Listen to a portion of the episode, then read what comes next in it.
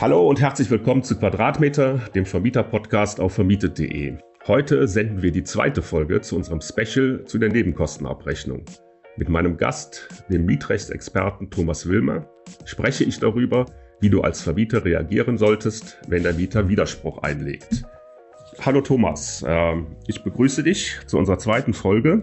Hallo Peter, ich freue mich wieder hier sein zu dürfen. Ja, heute machen wir einfach weiter, wo wir letzte Woche aufgehört haben.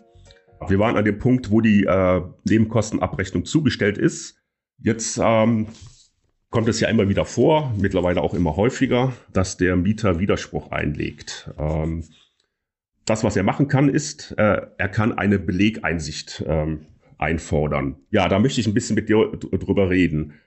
Erstens, ähm, gibt es irgendwelche formellen Voraussetzungen für die Belege? Also müssen das Rechnungen sein? Also muss das äh, Papier sein? Kann ich ihm das äh, per E-Mail zusenden? Wie ist da so die, äh, die Rechtssituation? Also Peter, es ist so, wie du sagst, ähm, dem äh, Mieter steht das Recht zu, die entsprechenden Belege, die der Nebenkostenabrechnung zugrunde liegen, einzusehen. Muss man jetzt ein bisschen differenzieren zunächst. Der Vermieter sitzt ja am selben Ort wie der Mieter, beziehungsweise sind die Belege am selben Ort wie der äh, Vermieter. In dem Falle ähm, ist der Vermieter nicht dazu verpflichtet, dem Mieter diese postalisch oder per E-Mail zur Verfügung zu stellen. Ähm, das Beleg-Einsichtsrecht beinhaltet die Einsichtnahme. Das heißt also schon von der Begrifflichkeit her, es ist kein Versandrecht, äh, Versandrecht, das dem Mieter zusteht, sondern eben, wie gesagt, er hat das Recht, die Belege einzusehen. Das heißt, der Mieter ist gehalten, in den Örtlichkeiten des Vermieters zu erscheinen und die Belege dort einzusehen. Mhm. Das äh, sollte man sich als Vermieter ganz klar vor Augen halten, insbesondere in den Fällen, in denen der Mieter sagt, ich widerspreche, schick mir die Belege zu. Ja, das ist äh, so eine Situation, die den Vermieter in aller Regel nicht ganz so erfreut. Auf solch ein Begehr muss der Vermieter überhaupt nicht reagieren, weil das ist keine konkrete Geltendmachung des Einsichtsrechts. Also, wir empfehlen immer dann ähm, einen Ordner vorzuhalten seitens des Vermieters, in die der Mieter Einsicht nehmen kann. In aller Regel reichen Fotokopien der jeweiligen äh, Rechnungen aus. Ähm, rein formell steht dem äh, Mieter sogar das Recht zu, in die Originalunterlagen Einblick zu nehmen. Das sollte man vielleicht in einem getrennten Ordner aufbewahren. Also, was wir empfehlen ist, die Belege bereit zu halten für den Fall, dass der Mieter von seinem ähm, Einsichtsrecht Gebrauch macht das sollte dann auch kein ungeordnetes Wust an Unterlagen sein, sollte der, sondern der Ordner sollte so aufgebaut sein, wie auch die Nebenkostenabrechnung aufgebaut ist. Ja, das heißt, wenn äh, die erste Position die Grundsteuer sind, sollte die erste, der erste Beleg der Grundsteuerbescheid sein. Dann geht's weiter mit den Wasserkosten, mit den Heizkosten, mit der Aufzugskosten, mit der Müllbeseitigung und so weiter und so weiter. Also das sollte schon äh, ordentlich aufbereitet sein, ordentlich voneinander getrennt sein. Die, das ähm, sollte dann in Form eines Ordners bereitgehalten werden, die Abrechnungsbelege, also die Rechnungen. Es gibt jüngere Rechtsprechung des Bundesgerichtshofs, die sagt, das äh, Belegeinsichtsrecht geht sogar so weit, dass der Vermieter auch die Zahlungsbelege dem Mieter zur Verfügung stellen muss. Das heißt, dass der Mieter dann auch überprüfen kann, dass die Rechnungen auch vom äh, Vermieter tatsächlich gezahlt werden. Davon machen in letzter Zeit auch mehr Mieter Gebrauch.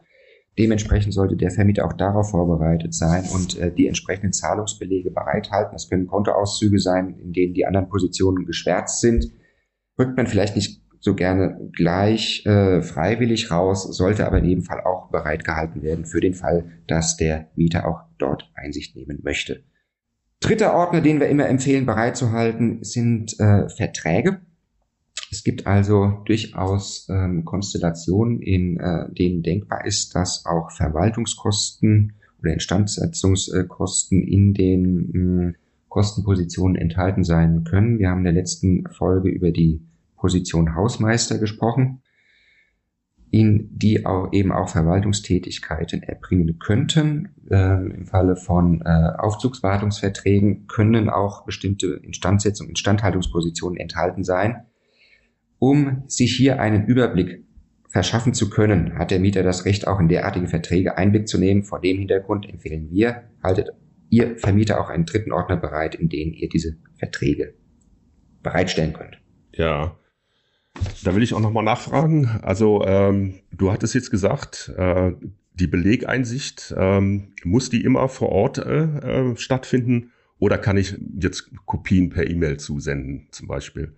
Ja, natürlich. Also das steht dem, äh, das steht dem Vermieter natürlich frei. PDFs der Belege dem Mieter zur Verfügung zu stellen, keine Frage, wird in aller Regel auch akzeptiert, insbesondere dann, wenn die äh, Mieter anwaltlich vertreten sind. Ja. Natürlich ist es wesentlich komfortabler, das von der Kanzlei aus äh, zu bearbeiten, als das zum, zum Vermieter zu fahren und dort da die äh, Ordner zu wälzen. Klar, keine Frage. Ja, das kann ja auch mit Anreiseaufwand äh, verbunden sein. Also wenn jetzt äh, ich nicht am Ort wohne, dann müsste der Vermieter ja dann zu mir äh, anreisen und ja. ähm, weiß ich nicht, ob das zumutbar ist oder da stehen, entstehen ja Kosten. Richtig. Also, nee, Voraussetzung für diese Belegeinsicht ist tatsächlich, das hatte ich, äh, glaube ich, auch eingangs gesagt, ist, dass eine gewisse räumliche Nähe zwischen der Wohnung und dem Vermieterbüro besteht. Also wenn der mhm. Mieter äh, in äh, Köln seine Wohnung angemietet hat und der Vermieter, der sitzt in ja. Hamburg, äh, dann muss der äh, Mieter natürlich nicht nach Hamburg fahren, dann ist der Vermieter auch gehalten, dem das äh, remote zur Verfügung zu stellen.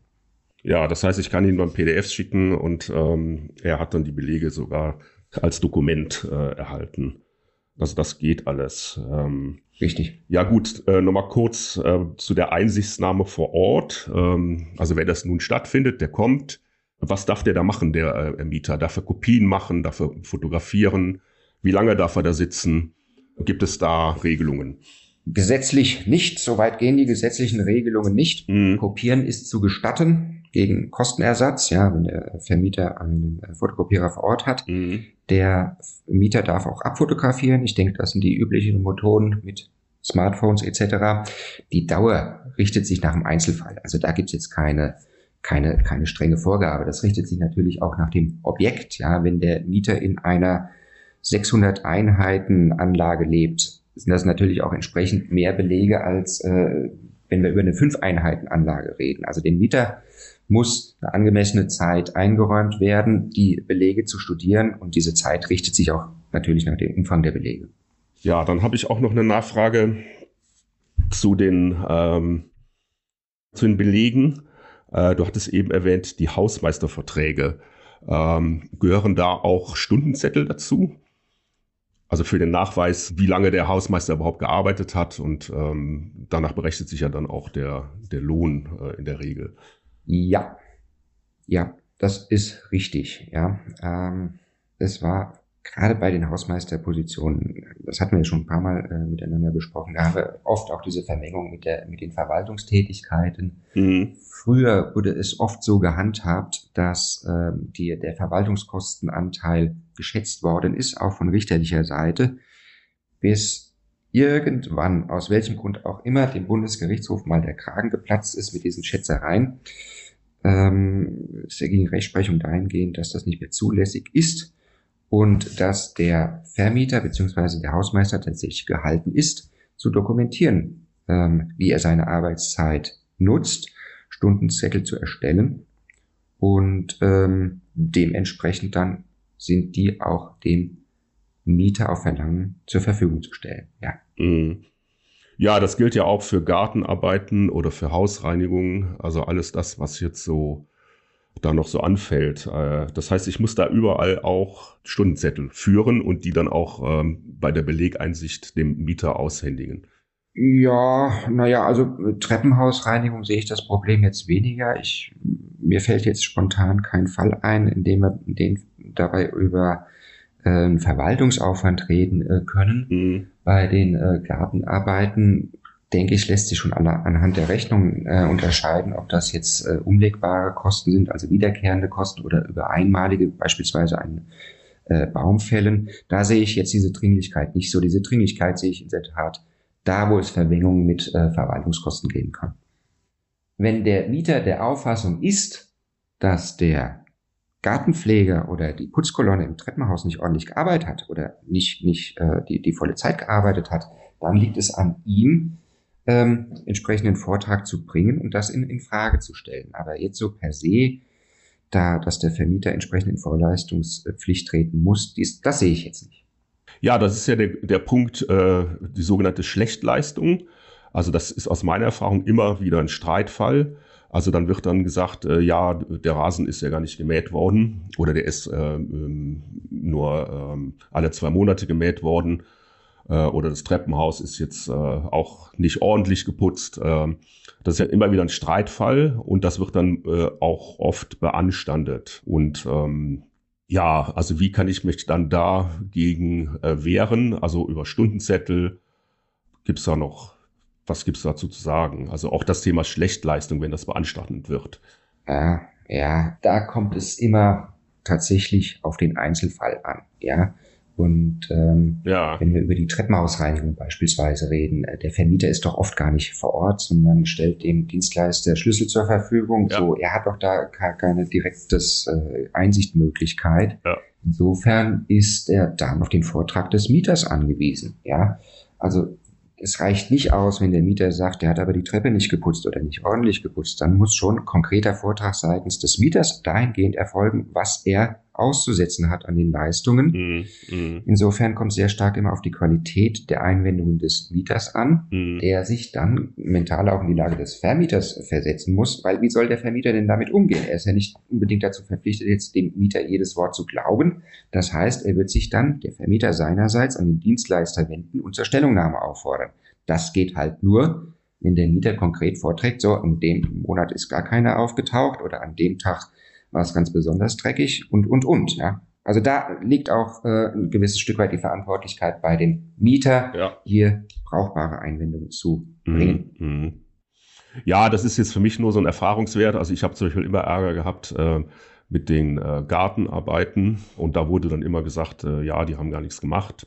Und das ist ja dann ein Fall für die äh, Betriebskosten und dann werden die da äh, dann äh, beanstandet. Also weil angeblich dann ja also das, was da aufgeführt wurde, äh, also gar nicht stattgefunden hat. Also das ist so aus meiner Erfahrung immer einer der, der stärksten Konfliktpunkte. Ja, und da, wie gesagt, ist der Mieter dann auch in der Pflicht. Ja. Um das dann auch abzuschließen, der Stundenzettel wäre dann der äh, wichtigste Beleg, um, um das dann zu entkräften, diese Vorwürfe. Wenn wir darüber reden, dass der Mieter vorträgt, der Gartenpfleger war an bestimmten Tagen gar nicht da, ja, also okay, dann denke ich jetzt einen Schritt weiter. Es kommt zu einer rechtlichen Auseinandersetzung. Ich setze mich jetzt in die äh, Lage des äh, Vermieteranwalts. Dann würde ich gut zum einen schauen, was trägt der Mieter vor, gehe mit der Qualität dieses Vortrags um und ähm, als Nachweis über erbrachte Tätigkeiten würde ich in der Tat äh, Stundenzettel vorlegen. Ja, aber dann auch die Leute, die den Stundenzettel abgezeichnet haben, würde ich dann auch in den Zeugenstand rufen. Mhm. Also würde ich als äh, Zeugenbeweis dann benennen. Ja, so würde ich vorgehen. Ja. ja gut, also wenn das ein äh, externer Dienstleister macht, dann kriegt man ja in der Regel auch Stundenzettel von dem ausgehändigt. Ähm. Ja, ja. Also es ist ein, ein Indiz letzten Endes, ob es dann tatsächlich Beweiskraft hat. In, in jedem Fall äh, würde ich dann auch persönlich den äh, Dienstleister anhören wollen. Mhm. Ja, klar. Ja, dann gehen wir weiter. Eine Frage, die ich mir hier noch ähm, notiert habe, was ich so ein bisschen bei meiner Recherche gefunden habe. Äh, darf der Mieter auch äh, Belege zu den Verbrauchswerten der anderen Mieter einsehen? Ja. Da, wo wir verbrauchsabhängig abrechnen, in aller Regel machen wir uns nichts vor, reden wir doch in erster Linie über die Heizkostenabrechnung. Ja? In den Heizkostenabrechnungen sind auch die äh, Gesamtzahlen ausgewiesen, die an Verbrauch angefallen sind. Mhm. Und der Mieter hat auch das Recht, die Richtigkeit dieser Gesamtzahl an verbrauchten Einheiten zu überprüfen. Das heißt, er darf auch in diese im Zweifel endlos langen Tabellen Einsicht nehmen, in denen die jeweiligen Einzelverbräuche der jeweiligen Heizkörper aufgeführt sind, also auch in die der anderen Mieter. Mhm. Das ist immer dann so ein bisschen problematisch, was das berühmte Thema Datenschutz angeht aber es ist höchstrichterlich geklärt, dass der Mieter entsprechende Einsicht nehmen darf. Wir empfehlen dann aber immer die Namen der anderen Mieter zu schwärzen. Also dass diese Listen mhm. würde ich auch in dem äh, Ordner Belegeinsicht vorhalten, aber vorher entsprechend schwärzen bzw. anonymisieren. Mhm. Ja, dann ein äh, Streitpunkt ist ja auch immer die Grundfläche. Also wenn ich nach Quadratmetern abrechne, ähm, ja, muss ich da einen Nachweis erbringen? wenn der Mieter das anfragt, der sagt mir dann hier, die Grundfläche stimmt ja gar nicht. Ähm, ja, wie, wie reagiere ich da?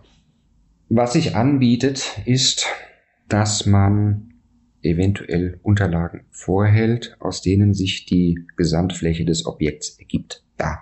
Mhm. Es bietet sich natürlich auch an, Unterlagen vorzuhalten, aus denen sich die Fläche der Wohnung ergibt. Äh, der Vermieter hat dann ein Problem bei Flächenabweichungen, keine Frage. Und diese äh, Thematiken haben sich insofern verschärft, als dass wir bisher eine Rechtsprechung hatten, die sagen, Flächenabweichungen von 10% sind tolerabel. Die hat der Mieter zu akzeptieren. Aber hier hat eine äh, Verschärfung der Rechtsprechung stattgefunden. Das heißt, der Vermieter ist gehalten, nach der konkreten, nach der tatsächlichen Fläche abzurechnen. Mhm.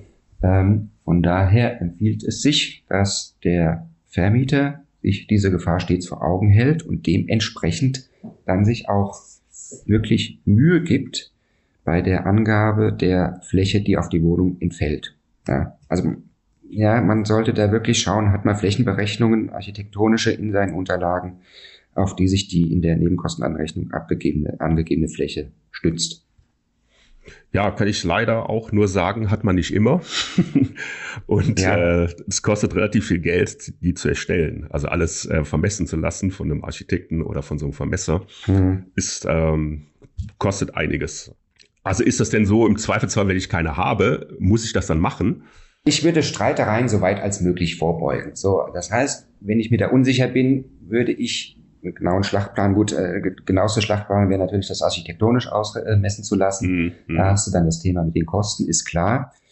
Ähm, dann empfiehlt es sich wenigstens selbst dann äh, mit dem Zollstock alles auszumessen, eine Möglichkeit äh, vor Vermietung, mhm. um die Fläche so genau wie möglich zu definieren. So, dann hast du irgendwas in deinen Unterlagen, ähm, aus dem sich plausibel dann hoffentlich ergibt, wie du auf diese Fläche gekommen bist. Ich meine, kann nur darauf hinweisen, das ist, wird ja auch bekannt sein, äh, eine Wissenschaft für sich, insbesondere wenn wir über Dachgeschosswohnungen mit Dachschrägen etc. etc. reden. So. Ja, ja. So, dann hast du eine Zahl in deinen Unterlagen, die gibst du in der Nebenkostenabrechnung an. Ja. Es kann sein, dass der Mieter diese Zahl in Frage stellt. Klar, nur auf welcher Basis stellt er die in Frage? Er kann nicht hergehen und einfach sagen, äh, stimmt nicht, Punkt. Nein, er muss schon seinerseits dann wiederum plausibilisieren, aus welchem Grund er diese Berechnung für falsch hält. Und wie geht er da vor? Ganz einfach, er geht mit dem Zollstock durch die Wohnung und misst nach. Mhm. Der Mieter ist nicht gehalten, jetzt seinerseits äh, eine architektonische Flächenbemessung vorzulegen, sondern es reicht aus, wenn er, ähm, wie gesagt, äh, Raum für Raum mit äh, Zollstock abmisst, seinerzeit eine Zeichnung erstellt, aus der sich die aus seiner Sicht ergebende Flächenabweichung ergibt. Mhm. Das ist ausreichend. Auf der einen Seite muss er auf der anderen Seite auch machen, um Falle eines Gerichtsstreits bei Gericht Gehör zu finden. So, jetzt äh, hat der Mieter Belege gesehen und jetzt hat er in der Tat was gefunden, was nicht korrekt ist. Wie gehe ich dann vor? Korrigiere ich dann die äh, äh Nebenkostenabrechnung dahin oder ist die dann komplett ungültig? Ähm, mhm. Wie ist dann die Situation? Dem Mieter liegt eine Nebenkostenabrechnung vor die formell ordnungsgemäß ist, so wie wir es in der ersten Folge besprochen haben. Mhm. Der Mieter hat jetzt die Zahlen überprüft anhand der Belege, die sich aus der Nebenkostenabrechnung ergeben. Mhm. Der Mieter hat herausgefunden, dass die Grundsteuern nicht 200 Euro betragen, sondern 150 Euro. Dann zieht der Mieter 150 Euro ab und fertig. Ja, also wenn es jetzt um einen derartigen Fall geht, der leicht vom Mieter selbst nachberechenbar ist, mhm. dann werden diese 50 Euro einfach in Abzug gebracht. Gut, es kann natürlich auch sein, dass sich eine Abweichung ergibt zu Lasten des Mieters.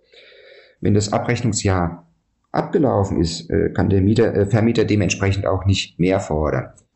Was die Regelungen angeht, Neuerstellung Betriebskostenabrechnung, also die sind wirklich streng. Ähm, dazu ist der Vermieter eigentlich nur dann verpflichtet, wenn es dem Mieter auf Basis der ihm vorliegenden Zahlen nicht möglich ist, seinerseits Selbstberechnungen anzustellen. Ja. Mhm. Das ist eigentlich auch relativ eindeutig in der Rechtsprechung ja. ähm, festgehalten.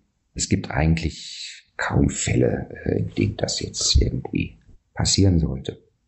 Um das nochmal hier äh, jetzt zusammenzufassen, der Mieter, der kann halt, wenn da ein Fehlbetrag aufgetaucht ist, den einfach abziehen äh, und damit ist das dann erledigt. Also ich muss dann nicht nochmal äh, eine neue Nebenkostenabrechnung erstellen äh, oder irgendwelche anderen formellen Dinge dann da äh, in den Weg in die Wege leiten. Ja gut. Nein, nein, mhm. nein. Also, also wenn du, wenn du, wenn du jetzt beispielsweise in der Position ähm, ähm, Haftpflichtversicherung, wenn du da zu viel angesetzt hast, dann kann man doch einfach dort den richtigen Betrag einsetzen, dann haben wir den Umlageschlüssel, dann haben wir auf den auf den Mieter entfallenden Teil und ähm, dann steht am Ende äh, auf der rechten Seite die richtige Zahl. Mhm. Da besteht jetzt keine Verpflichtung des äh, Vermieters, eine neue Abrechnung zu erstellen. Nein. Mhm. Was mir jetzt hier gerade noch einfällt, ähm, so in den letzten Jahren äh, sind ja viele von diesen Internetportalen aufgetaucht, die dann äh, versprechen, sie äh, gehen die Nebenkostenrechnung äh, an und ähm, holen da auch nochmal Geld raus. Äh, mhm. Äh, wie siehst du das? Wie beurteilst du das? Soweit ich es kenne, wirklich nur soweit ich es kenne, ich bin da nicht vertieft eingestiegen in das Thema, mhm. beschränkt sich diese Überprüfung nur auf die Formalia der Nebenkostenabrechnung. Ja. Das heißt, es wird nur überprüft, ob die Mindestangaben enthalten sind in der Nebenkostenabrechnung. Äh, der Vermieter hat in der Tat ein Problem, wenn diese Mindestanforderungen nicht erfüllt sind, weil dann ist das ganze Ding unwirksam. Soweit ich es kenne und was technisch zumindest derzeit auch noch nicht möglich ist, dass die gesamte materielle Richtigkeit der Abrechnung auch äh, durchleuchtet ist, weil dazu ist es immer erforderlich, dass dann entsprechend auch die äh, Belege eingesehen werden. Mhm. Also so weit sind wir noch nicht. Es ist auch eine leidliche Arbeit, muss man ehrlich sagen, ja. als äh, Rechtsanwalt die Richtigkeit einer Nebenkostenabrechnung zu überprüfen, weil letzten Endes du tatsächlich immer mit in die Belege einsteigen musst. Ja. Also von daher denke ich, ist das noch, sind wir in einem Stadium, wo äh, diese mhm. Digitalanbieter eine relativ oberflächliche Prüfung durchführen. Ja, die behaupten ja irgendwie zwei Drittel äh, aller Nebenkostenabrechnungen seien falsch. Ja, ich halte das für nicht haltbar, so eine Behauptung. Und ähm, ich habe auch noch nie mit so jemand zu tun gehabt. Also dass einer meiner Mieter äh, äh dann mit, äh, damit ankam und da so ein Portal dann in Anspruch genommen hat. Ähm, ja. Äh, Im Übrigen habe ich auch noch nie großartig viel Ärger gehabt. Ja. Weil wir haben ja jetzt. Glückwunsch, äh, ja. Nein, wir haben ja jetzt darüber gesprochen und äh, wir haben ja gesehen, wie viele Details und äh, äh, es da gibt und, und dass das auch gar nicht so einfach ist. Also so da bis in jedes Detail äh, einzudringen. Und äh, du hattest ja selber gerade gesagt, als Rechtsanwalt ist das eine sehr mühselige Arbeit, ähm, dann in so eine Nebenkostenabrechnung äh, einzusteigen. Ja, also ich gehöre zu den Exoten, die es sogar ganz gerne mal machen. Insbesondere, ah, ja. also find, find, naja, also finde Rechtsanwalt ist insbesondere dann recht interessant, äh, wenn er einen Großvermieter vertritt. Ja, dann reden wir in der Tat über 200 identische Nebenkostenabrechnungen, zumindest auf der äh, Gesamtkostenseite. Dann lohnt sich das da schon vertiefter einzusteigen. Aber ansonsten ist es eine leidliche Arbeit, weil letzten Endes im Worst Case streitet man sich dann über jede einzelne Position der äh, Abrechnung. Mhm. Da hat weder der ähm, Mieteranwalt hat da Lust drauf und ganz ehrlich, die äh, Gerichte sind dann auch immer froh, wenn sie das so schnell als möglich dann ähm, über die Bühne bekommen. Ja. Und äh, dementsprechend wird sich dann oft auch verglichen, um das Kapitel einfach abzuschließen, weil sich das in wirtschaftlicher Hinsicht einfach nicht lohnt. Mhm. Ja, siehst du, ich hier so als kleiner privater Vermieter, ähm, da ist die Situation, stellt sich ein bisschen anders dar und in der Regel wenn man dann mit dem Mieter vernünftig spricht, kriegt man auch das ein oder andere so vom Tisch. So sollte es im Idealfall auch laufen, ja. Fehler passieren immer, ja, und ähm, das lässt sich ja, wie, wie wir es gerade besprochen haben, es lässt sich ja in aller Regel dann auch relativ unkompliziert glatt ziehen, das Ding. Mm. Ja, ich finde, also deswegen machen wir ja hier dieses Gespräch auch und ich glaube, das hat auch so ein bisschen was gebracht. So ein Grundgerüst äh, sollte man schon kennen, auch was die rechtliche Seite angeht. Und dann muss man halt sehen, wenn Probleme auftauchen oder wenn Konflikte sind, dass man es im Zweifelsfall erstmal versucht, dann äh, auf so einer persönlichen Ebene zu regeln. Und wenn alles nicht hilft, äh, dann äh, kann man sich an dich wenden. Ne? so sieht's aus. ja, dann ähm, sind wir fast am Schluss. Ähm, ich wollte noch einen Punkt machen, äh, weil da bist du ja auch Experte. Das hast du ja auch am Anfang so ein bisschen erläutert.